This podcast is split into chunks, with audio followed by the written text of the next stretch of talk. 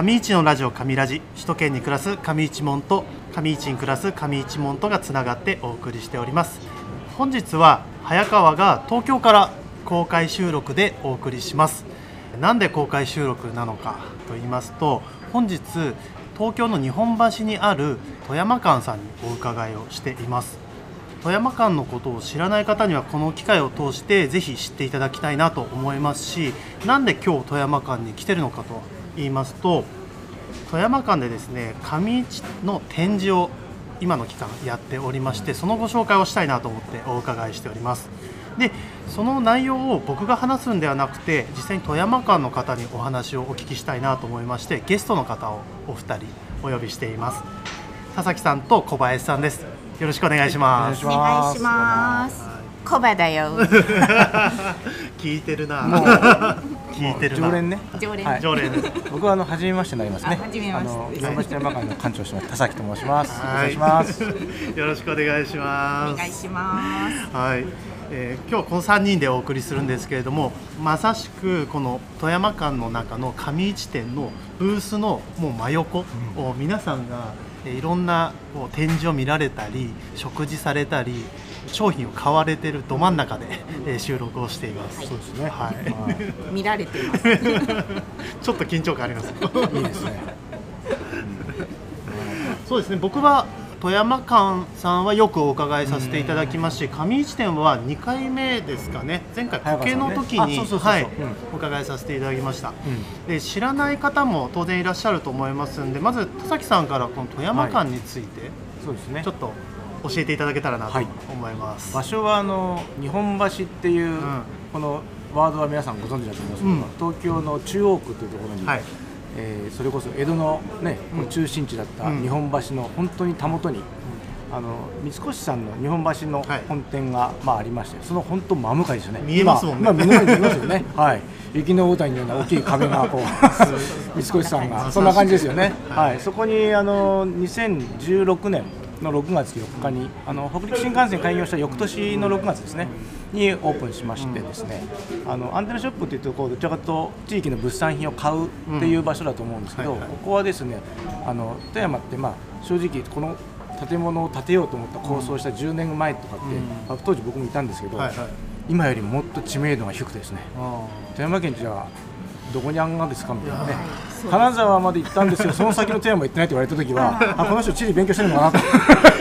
そのくらいですよね。あと東北の青森の下とかあありますよね。あります僕だって山陰って言われたことあります山陰？がそれは初めて。もうどこかもうそれは全く分かんない。そう。まあそのくらいマイナーな富山だったんで、はい。そのマイナーな富山っていうそのポジションをね、どう上げていこうかという時に、まあいろいろ考えた時に、やっぱり物を売ってるだけではなかなかリーチできないと、はいい、うことでで突き詰めていくとですね僕らが富山で普通に生活してた、あの毎日の日常がね実は結構東京とか来てみると、うん当たり前だったことが当たり前じゃないなってことに気づいて。実感しますですよね。そう。で富山の毎日の365日の日常を、うんまあライフスタイルっていうのをコンセプトにして、うんえーここを設置しようと。それは VS コンセプトになりますね。でじゃあその日常をどう感じてもらうかっていうことで、一つは今こう上市店さんやってらっしゃるように。うんここも大体1週間から、まあ、長いもので2週間ぐらいですかね、あの展示の切り替えをします、うん。この間までのキャニオンルート展をやってまして、はい、で来週になると今度、射水市フェアと、はい。はい。で年間、あとここでトークイベントやったり、うんうんうん。あのお酒を出してですね、はい。はい。はい。あとうちレストランもあるんですよ、うん。うん。でやっぱり胃袋をつかむってやっぱ重要じゃないですか。ね富山はね食もいいですけどね。富山湾のやっぱりきっときっとの魚を食べてもろて、んもう胃袋つかむがいちゃということで、で射水ご出身のうん浜森さんという料理長に、まあ白羽の矢を立ってですね、あのうちのレストラン本格的な和食レストランです。はいうんなので連日もう超前ですよね。はい。ね。お刺身美味しいはいです。。昔コバちゃんそこでも、はい。そうです。もともとね浜作からうん、スタートした入社したんですね。ねここそうなんですねそうなんですあそうなんだはいうんそうなんですでそういう、まあ、胃袋をつかむ場所とうん。あとこういろんな今申し上げたようにさまざまな体験体感をしてもらおうということで、ここでワークショップも、この間上市め上市町のあの、えー中田新保さんに来ていただいて写仏体験というのをやったりました。はいはいはいはい。でやっぱりそういう形でここでいろんな交流をしようと。うん。で交流をするにあたってちょっと一杯飲みながらとかいう方がより関係も深まるということで、ここでバーカウンターを設けたり、ね、おしゃれですよね。そう東京に住んでて、うん。そういう、まあ、アンテナショップ、行ったことある人にしかわからないかもしれないんですが、アンテナショップって一般言うと、うん。うん。入り口狭くて奥に長いみたいな、うん。入ってみるといろいろあって楽しいんだけど、うん。うん。結構入り口が狭くて入りづらいな、うん。中見えないなみたいな、うん結構多い印象があるんですそうですよね。富山館はなんか横に開けてて、はいはい。中もガラス張りですごいうん。中が見えるんで,、そうですよね。結構気軽に入れる感じしますよね、はいはいはい。そうですね。うん、特徴ですよね。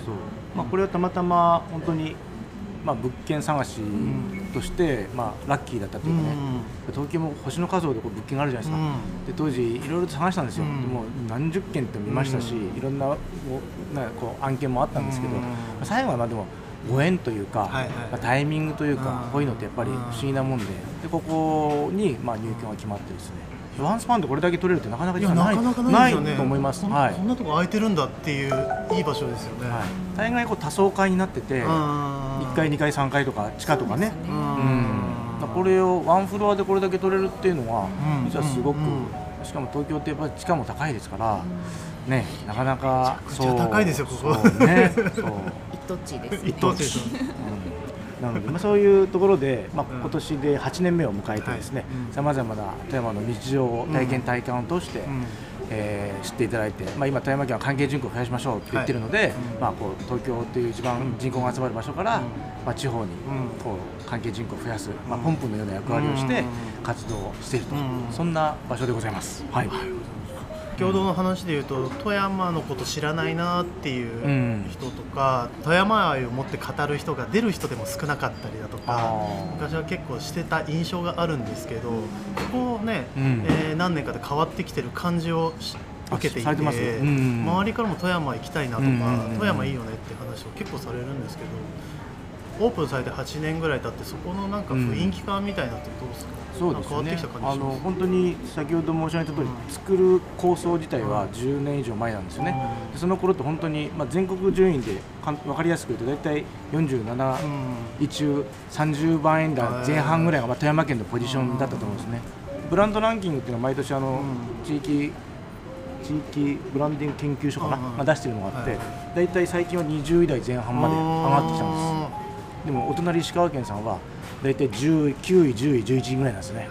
まあまだこの差はこの差はね なかなかね、まあ、当然いいんですよ。それでやっぱ金沢っていう圧倒的なこう知名度の高いところにまあでまあ、当時はやっぱり富山県ってまあそんな知名度でしたし、まあ、プレイヤー自体も、まあ、なんとなく決まった方だけのようなイメージあるじゃないですか、うん。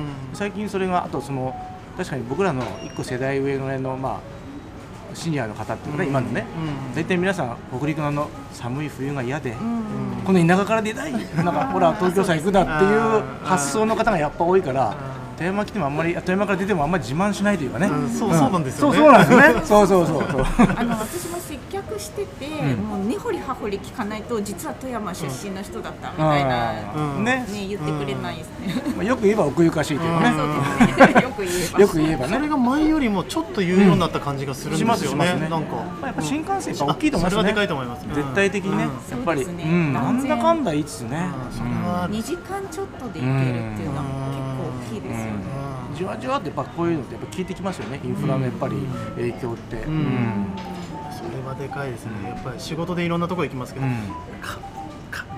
遠いな、とにかく遠いなっていうのがやっぱうんいっぱいあるのに比べて、ね。富山帰るのってすっごく楽ですもん。うんね、うん。やっぱりそういう影響もあっていろんな人の交流が、こう東京からも、まあ、関東エリア、首都圏からも皆さんやっぱり入って、まあビジネスも含めてやっぱりこう、交わ交わりがそれでやっぱりこう今早川さんおっしゃった通り、まあ地元で出身でこっち来た人も、おなんかちょっと、最近このくらいだったら富山出身って言ってもいいかなみたいな感じ。で、ちょっと自信を持ち始めてる。持ち始めてる感じしますよ、なんか。そうそうそうそうすごく感じます。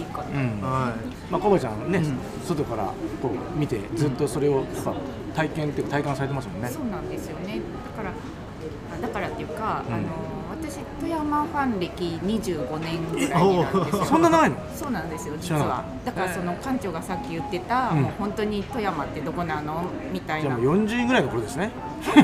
ね順位が40位ぐらいの頃かもしれないね。あそうそうそうそうそうそうね10年前って30位ぐらいだけどね。もしかしたらね。ねあの私にとっては実はあの残念なんですよ私だけの秘密基地だったのであそう。ちょっと知られざる発見をしてて宝物をね。だからねここで働いて皆さんのそういう反応がだんだん良くなってきて、いい感じにはなってきてるのも嬉しいんですけど個人としては、はいはいはい。ああもう秘密基地がもう端から 化けの皮が剥がされていくみたいな感じの状態になってて。私の可愛い子がうん。なんかどんどん大きくなっちゃっあてみんなのものになっちゃって。でも私の子なのよみたいな 大丈夫ですよ。上市はまだちょっと見つかりきてない。まだ見つかりきてない。あのね面白い話があって、あの富山県にあの何回かは行ったことがあるっていうお客様の中で、はい。でもまだ行ったことないところがきっとあるから、うなんかそういうおすすめスポットを教えてみたいなことを私に聞いてきたら上市しかないじゃないですか。そう上市を言うと、ん。あの戻ってきてくれるんですよ行った後に。うん。で上市すあんなところあったんだみたいななんかことを感想で言ってくださって。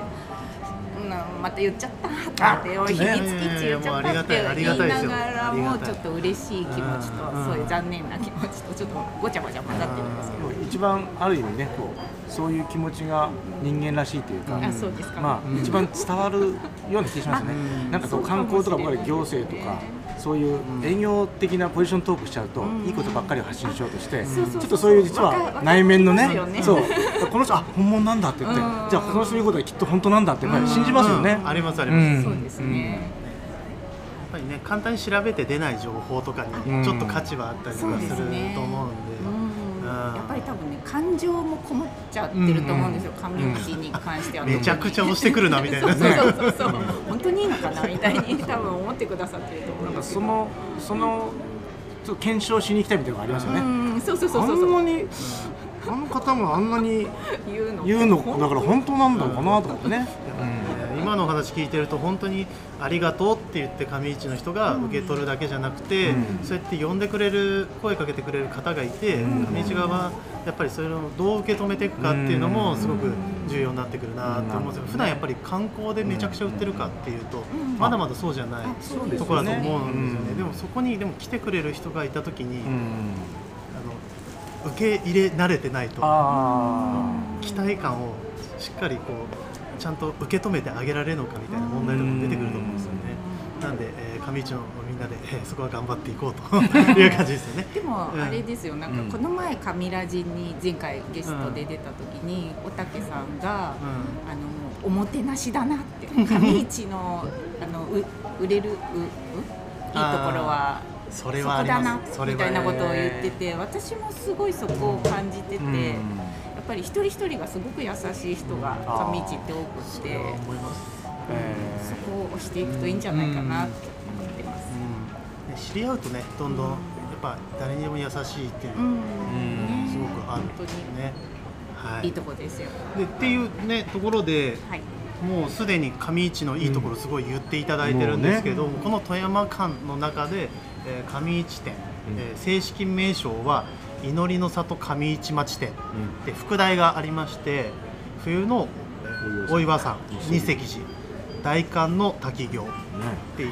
大寒の滝行で大すよ。寒のこ滝行。のこの白装束のね。はい、このインパクトありますよね。すごいですこれはちょっともうさっきも言ってましたけど、横に広くて、うん。ガラスかが大きいとこなので、迫力が。夜はこれライトアップされるんで、ちょっとね青白い LED 寒そう。の。寒そうになる。そう。多分あれ滝をイメージしてる感じだと思うんですけど、もうかなり寒い、うん。いろんな意味で寒い。なんかそのキャッチコピーというか外側に向けて張り出されてるんですけど、うん。いいですよねこの、うん。こう滝行。滝行。滝行で滝行春は冬みたいあ、な。そうそうそうそうそう。マジでってなります本当か。本当か。ちょっとあそこにあのモニターに映像がねこう流れてるんですよ。滝行の、まああの結構ずっと見てて、一つはなんかすっごいはい。楽しそうにやってる方と、冬の絵え滝行のあの絵はすごもうみんななんかもうもう気合が気合というかこの人このまま行っちゃうんじゃないかって。危ない感じですちょっと危ねないくらいですよね。いやなんか僕もここ入ってくるときに、みんなね冬なんで厚手のコートを着込んでるじゃないですか、はい。その背面にん。滝行の押し出されてるこの空間ってなんか異様だなって思いながら、からねあの外から入ってきてその自動ドアが開くと同時にこれは何ですか？って結構聞いていかれる方が多くて。なかなかちょっと見応えありますよね。う ん見応えがすごいです。確かにね打ち出すなら逆に今打ち出しておいた方がうん。キャッチーだしいいですよね、なかなかねやっぱ都内に約アンテナショップっていうの約80ぐらいあって、ん。独立店舗型でいうと60店舗ぐらいあるんですよ。うん。あのでこれだけいろんな展示をやってるとかおそらくないです。ないですよね。ないです。うん。まあ様々なね、うん。それぞれコンテンツも例えば最近ととんがってやってるのは、うん山梨県さんは、はい。あの僕と同じ名前田崎真也さんとあの、うん。ソムリエの世界チャンピオンだった方がまあプロデュースして、はい。完全にもうワインだけのあ。あのお店レストラン兼っていうのにもう切り替えちゃったんですよ。従来のそういうの多いみたいそう。ですね。でこういういろんな物産売ってないってことですか？あのそうなんです、うん。もうレストランオンリー、で実はへこの浜作っていううちのレストランをこう置いた時のヒントになったのは実は大分県さんなんですよ、ー大分県さんが今あのえーっとですね新橋にはい。移転されたんですよ。当時はい。銀座のはい。普通の雑居ビルの6階7階8階かなどっかそのいわゆる高層階に行かないですよね。行かないじゃないですか。まず分かんない。路面店じゃないから。でもそこにちょっと大分県の当時の県庁の人間、うん。アンテナショップの担当と仲良かったんでご案内いただいたんですよ。本当に入り口にほんの数点程度、えー大分の商材がミニなんていうんですかねこうショップコーナー、うん。こ本当コーナーです。があってもう全部レストランです。よでこれあなるほどねと思って。もうやっぱりさっきの胃袋をつかむじゃないですけど、やっぱこう大分県はそこにとんがってやることによってっていうのででお客様の層はどうなのって聞くとやっぱり車用とかはい。接待とか、まあ、そういう、まあ、ちょっと大分の迎賓館的な使い方もできるし東京のいろんな方々にちょっとこう大分のね食の魅力っていうのを伝えるっていう、まあ、食って、まあ、誰しもねそれも万国共通で皆さんやっぱりつかまれるじゃないですかね、うん。でそこにとんがってやってるっていうのをあれをヒントにちょっとこううちは、例えば北海道さんだと入り口にあの夕張メロンのソフトクリームと、じゃがいものコロッケがでもありますね。ドーンと置いて。でもこれファーストフード的に食べるんで。すね、はいはい。沖縄だとこれサータンダー。ギはいはい。とソーキそば、はいは立ち食い的な感じで、うん、ではこの辺ってもうブランディング完成してる時代じゃないですかね、うん。だからもうそれで十分なんですけど、うん。富山の場合は、結局これってないんですよね、当時は特にもっと、じゃあどうしようかって時にさっきのやっぱり胃袋をつかむためにそのファーストフードじゃなく、しっかりとおもてなしもできるレストランにしようっていうので、このスタイルにしたんですよ当時、うん、でそのヒントには実は大分県ですよ、うん、だからまあ本当アンテナショップっていう一つのなんていうか言葉ですけど中身は本当千差万別で。逆にいろいろ言ってね、うん。それぞれのスタイルん。見てみたくなりますよね、うん、面白いですよ、うん。僕もだからここ設計するときにほぼ全部回って、えーでまあ、自治体同士で結構あの情報共有がしやすいので、あの各県の担当者と、はいはいはい。それこそ運営の方式から、どういう仕入れの方法とか、もう本当その運営スタイルも全部バラバラなんで,、うん。で自分たちがどういうスタイルが一番いいかっていうのを、やっぱり答えないのでで山県に一番合った方法というか、でもねその富山を東京に持ってくるみたいな、うん。コンセプトでねやっていただいたからこそね、まあ、上市の日常が滝行かっていうと僕もね一回しかやったことないですけどやっぱねあ二杉さんはね僕が行っても町の人じゃないなって方が結構ねあのいらっしゃってるのでうんやっぱ上市の観光の一つのやっぱり目玉だと思いますし、ね、大寒の時に滝行するのって結構全国からメディア来られて、うん。ね、取材されたりとかもされますよね。うんされますんでこのタイミングで、うん。やっぱねこうやってこの場で出せてるのってすごいいいことだなと。思ったりします。古く古い話だとアトランタオリンピックの時にはい。あの浜口さんとか伊調兄弟とか、は姉妹とかあのレスリングのはい女子レスリングはい。のご一行があそこで滝。行して、でまあ戦勝祈願というかね。でやられたんですよ、へうん。ーまあ、ちょっとネットで調べると出てくるんですえそう。上市に。そう、まあそういうまあそういう意味でもねこう勝利を呼ぶ引き呼ぶ呼び込む女神。あ的な、的な。うん、あれ女神こちらに。あそんな女神から、あのね、なかなか言葉だけだとどういうね、バカってで、えー、分かりにくいんですけれどもこの展示で上市町店でどういったところがこう見どころというかどういったものが置いてあるかとかちょっと、そうですうん、おね、話しいただけますか？さっきもちょっと言いましたけど、その白装束がででーんと並んでいるのが一番目を引くんですけれども、基本的にはあの上市町の特産品とかが並んでますね。結構ねこう、はい。なんだろう手ぬぐいとか手ぬぐいとあかと日本海味噌ね。あそう。あのゆきちゃんの香りそうそうがこれゆきちゃんの。あの音楽も流れてて。これ見るとあの曲が頭の中に、富山県人全員もう刷り込まれてますから、ね歌えるらしいですね。うんみんな歌える。あいながら自動ドア出て行かれるお客さんとかいます。本当に？うんいますいます。でもあこれ逆に僕上市町の方が答えを持ってるかどうかわかんないですけど、はい。はいはいあのゆきちゃんの CM であのゆきちゃんははい。今どうなってるかって実はこれちょっと知りたいな、あの時あの方は今おいくつぐらいなんでしょうね。ねえ。ねあうん。ー結構なんか古い昭和のなんかちょっとだけ見たことあるんですけど動画みたいなそうですね僕がね覚えてる段階でも結構古めの映像だなっていう、僕今53なんですけど、あの僕が幼少期にはすでにもう刷り込まれてましたから。そのその感じだったまあ、おそらくもちろん50年は経ってるんじゃないですかあの CM 作られてえから。ー、すごいってことはあのゆきちゃんということは？あの当時まあ7歳8歳としたら578とですね。10歳だったら60還暦を迎えて。るどこにいらっしゃるのか。かもわかんない。また山県人じゃないかもしれないしね、ああそうですね、うん、普撮影の別のどっかにね。そうそうそう。ね。子役のそんな事務所なんか当時富山になかったと思いますから、ああそっか。なのでちょうど上市に帰ってる時にその話にもちょっとなあその話なりました2.4回さんの話になって東京のスーパー行ったりとか、うん埼玉のスーパー行った時に置いてあると、うわってうんなって、そうそう思わず買っちゃう、ね。そう。味噌買ったばっかなのに買っちゃうみたいな。やっぱあの味はね、うん。ちょっとやっぱりやっぱりね。なんかこうずっと脳裏というか、うん。染みついてますよね、優しい味だから毎日食べれますよね。そうですね。うん。飽きずにあと僕最あの入り口のあの甘納豆とかね新しいの僕最近知らなかったんですけどあれもすごく素敵な商品ですよあれね美味しいですね、うん。なんかハスの実のなんか甘納豆みたいなのあるんですけど、すごく美味しくっておすすめなんかカフェやってらっしゃるんですよね。そうですね。日赤寺のあのうん。上に上がったところうんのはいはいはいはいところではいはい。1年2年前ぐらいにオープンしたとこですよね、初日2日目あのオーナーのえっとお名前で林さん。林さん林さんいらっしゃいましたね。うん。なんか林さんもいろんなあのキャリアをお持ちの方でお話をお聞きしたら、なんか上市町いろんなところでそう。ファミリーマート作ったりとかなんか立ち上げたりとかなんかいろいそうなんですか？ろやってあとなんか音楽系もなんかやあって音楽系もなんかやってるそうそうそうへえすごくマルチな方で、うん。幅広い面白い方でしたよ。上市はね一人返したら大体つながれるぐらい なんできっと林さんのこともね どどなたかに聞いたんですけど。早川さんもつながってるとか。へあとあのジンジャーエールもね。あそうですね。バーでもね。そうですね。う。ん。あと浜作とねあの出してます。あ本当ですか。商品として出してます。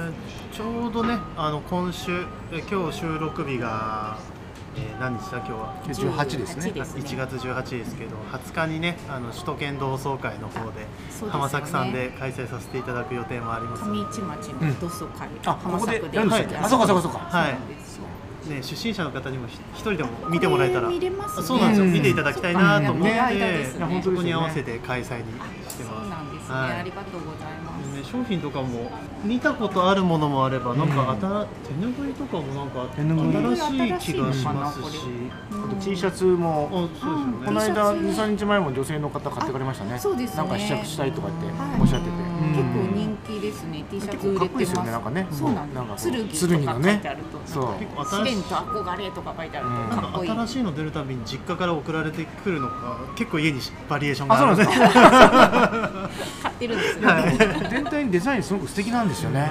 すごい洗練されてて。そうですね。うん。いや上市とちょっと失礼な言い方だけどね、ちょっと意外というか正直 やるな上市と思いますよね。ですよね。いや本当になんかこう変な型に力入ってないデザインなんですよね。うん。で本当の意味でなんかデザインされてるって感じがして。確かにこれ嬉しいですよね。だって、ね、それ上市にいると分かんないじゃないですか、この富山間さんで、いろんなねフェアをじゅんぐりやられてる中でうん。比較していただいた時にそう思っていただけるっていうのは、いや程よいなんていうかねローカル感とうん。センスの良さというか主張しすぎてないそう感じ。ね。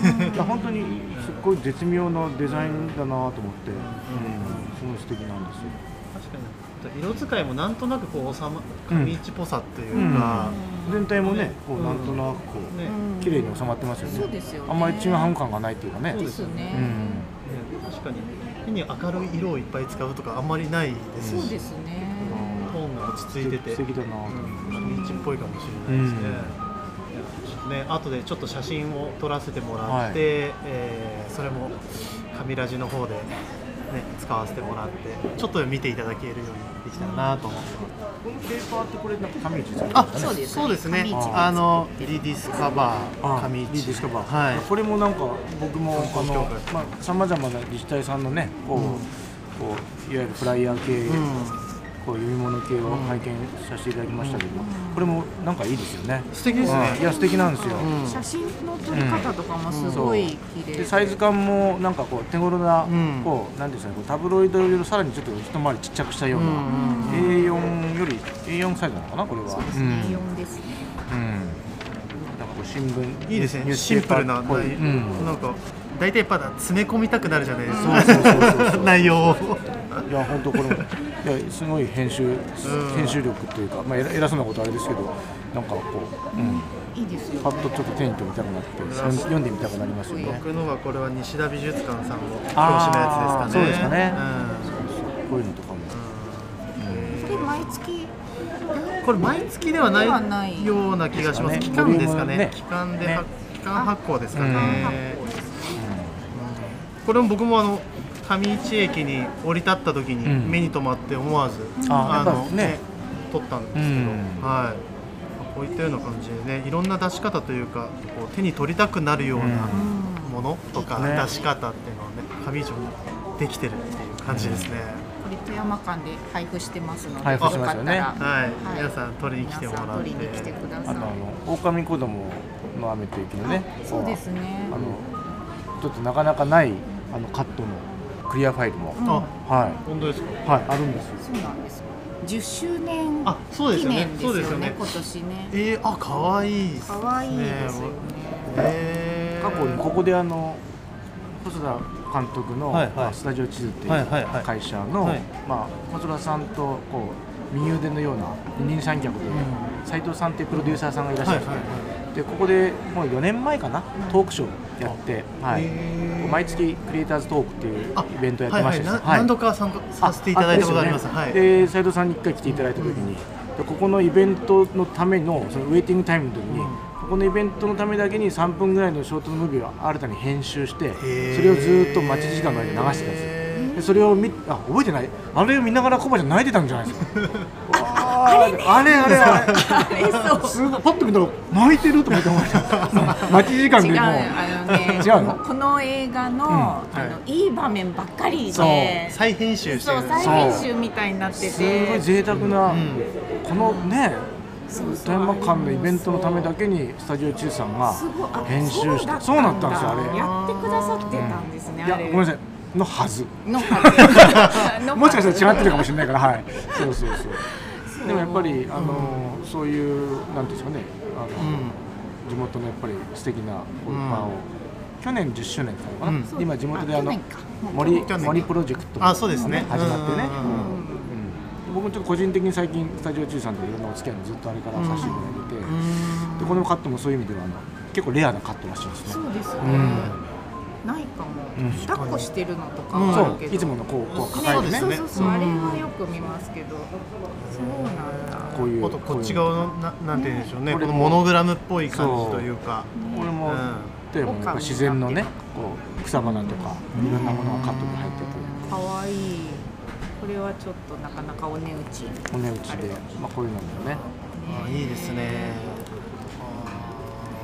いやね期間も21日までなので、はい、そうなんです。そう収録からなるべく早く上げていきますが、もう聞いたら東京に住んでる人だったらすぐに、そうです。ね はい。ね。聞いた瞬間にはい。立ち上がっていただいて、はい。っていうのとあとはねこれ今回の内容だけじゃなくてこう順繰りいろんな市町村うん。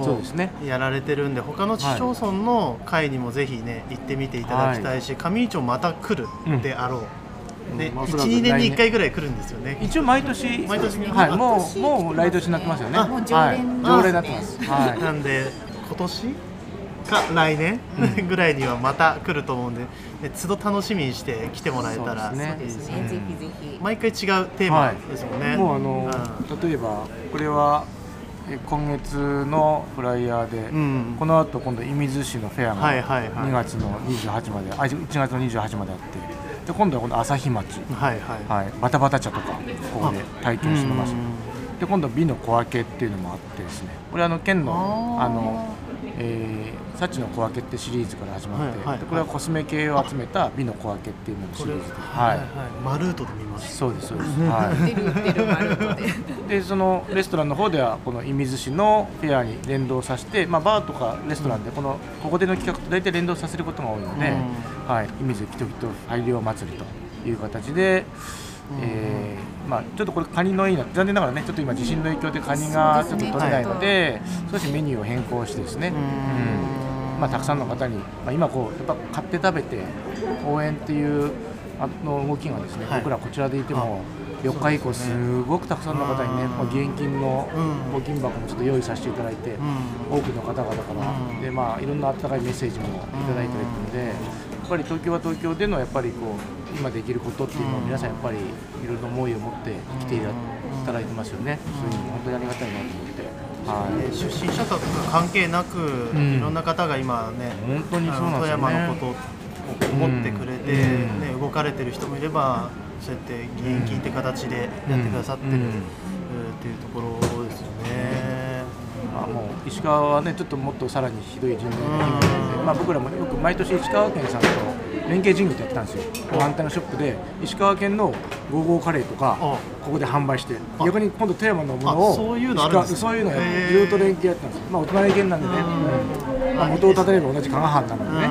うん。で今回もなんで我々のこの義援金の募金箱の横にあの石川県さんの義援金のあの募金の受付のチラシも置かせていただいて。でまあ、連携してお互いに支え合っていきましょうという動きもね、いいですね。やらせてうん。やっぱりね同じ北陸ですし、ん。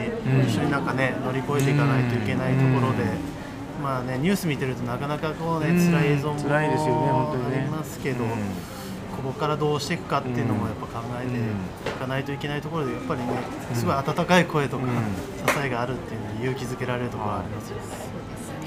やっぱりこういう、まあ、アンテナショップと一つ場があるっていうのはやっぱりね一つやっぱりよりどころっていうか、首都圏の方々も何か形に、ね行動にしたいなって言った時に今地元へ行くとねこう渋滞を引き起こしたりとか、うん。ちょっと先ほどもお話しました物資もねこう送って結果的に受け手側のね準備ができてない中でご迷惑かけちゃうっていうこともあるので、まあこういう場に来ていただいて食べて買って義援金を納めたりそうですね。という行為がね。身近でね手軽なうん。富山とかうん北陸っていうのはね、アンテナショップがこうね担ってるというか、うん。そういう場ですよね。本当にね。ホームページの方にもいろんな情報はいとか載ってるかなと思いますんで、とか SNS とか、はい、SNS もですね、うん。あの今、えーインスタとフェイスブックと、はい。あと LINE もやってますんでね、まああの県日本橋富山間のホームページ入っていただくと全部そこからアクセスできますのでね、いろんな情報を。ぜひチェックしてください。はい。本日はありがとうございましあた。ありがとうございました。えー皆さんいかがだったでしょうか？今回の上市のラジオ上ラジ、えー公式 X では随時テーマを募集しております。聞きたいテーマや内容をお気軽に DM や投稿でリクエストしてください。本日の上ラジは以上になります。ありがとうございました。ありがとうございました。コバちゃんなんか真面目になっちゃった今日。あそう。まあいいんじゃないですか。たまにはね、はい